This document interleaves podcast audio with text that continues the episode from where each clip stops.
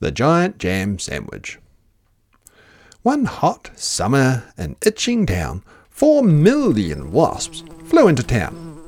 They drove the picnickers away. They chased the farmers from their hay. They stung Lord Swell on his fat, bald pate. They dived and hummed and buzzed and ate.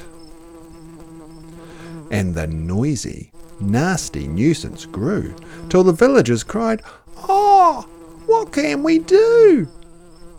So they called a meeting in the village hall, and Mayor Muddlenut asked them all, "What can we do?" And they all said, "Good question!"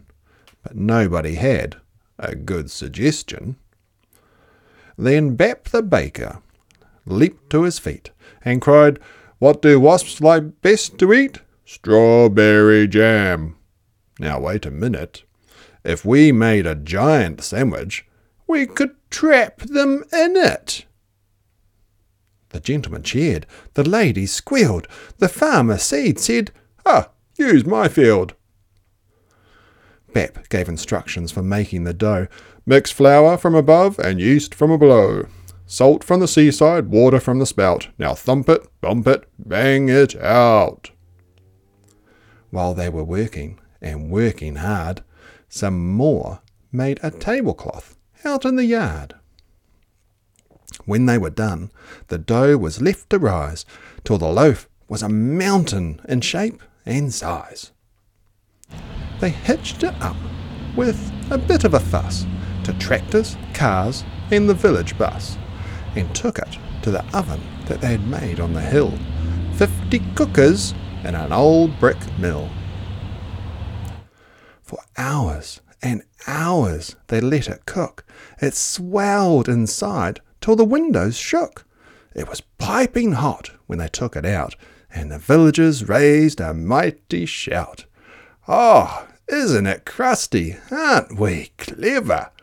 But the wasps were just as bad as ever.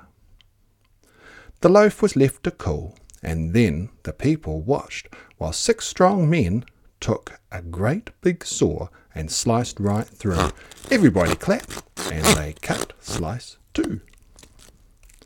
The village bus, they all agreed, would spoil the fields of farmer's seed. So eight fine horses pulled the bread to where the picnic cloth was spread.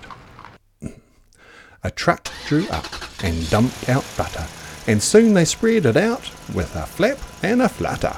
Spoons and spades slap and slam, and they did the same with the strawberry jam. Meanwhile, high above the field, six flying machines whirred and wheeled, ready for the wasps to take the bait, and then there was nothing to do but wait. Suddenly the sky was humming. All four million wasps were coming. They smelled the jam, they dived and struck, and they ate so much that they all got stuck. The other slice came down, kersh, splat, on the top of the wasps, and that was that. There were only three that got away, and where they are now, I cannot say. But they never came back to Itching Down, which is not a waspish sort of town, but a very nice place to dance and play, and that's what the villagers did that day. What became of the sandwich? Well, in Itching Down, they like to tell how the birds flew off with it in their beaks, and had a feast for a hundred weeks.